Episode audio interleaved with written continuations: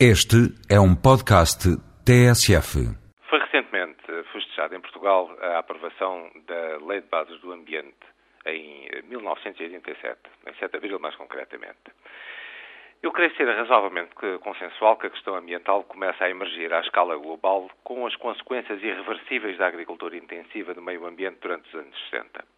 Os anos seguintes trouxeram a constatação dos grandes acidentes ambientais, desde os ramos petrolíferos à contaminação por metais pesados. Diria que é a fase da consciencialização para a questão ambiental. De tal forma assim foi que as Nações Unidas decidiram organizar a primeira conferência sobre o meio ambiente e o desenvolvimento em 1972 em Estocolmo. Entramos na fase do desenvolvimento das primeiras medidas de política ambiental.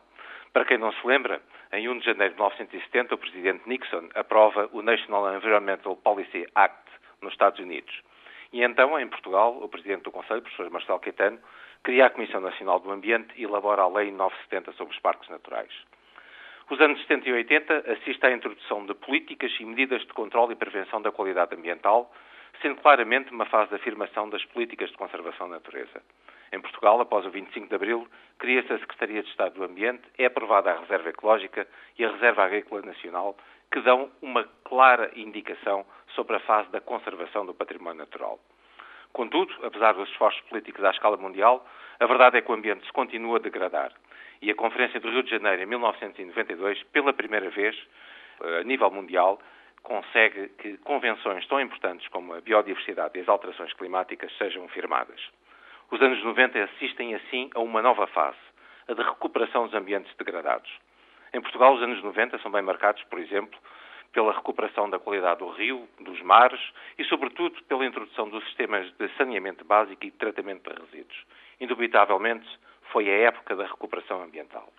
Ora, a grande questão política hoje em dia é qual é a nova vaga para as políticas do ambiente.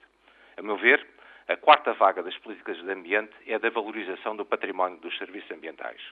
A verdade é que nenhum país é suficientemente rico para manter um quinto território nacional dedicado à conservação da natureza sem valorizar esse património. Sem, por outro lado, valorizar a biomassa, as energias alternativas, a agricultura biológica, todas estas novas áreas de negócio ligadas ao ambiente, todas elas nos incitam a que seja virado uma página e que o ambiente não seja, de facto, um aspecto mais preocupante para travar o desenvolvimento, como várias vezes se diz, mas, pelo contrário, um fator gerador de riqueza e promotor da economia. É este o desafio que o novo quadro da Referência Estratégica Nacional tem que colocar. Valorizar o património ambiental como um fator de crescimento económico.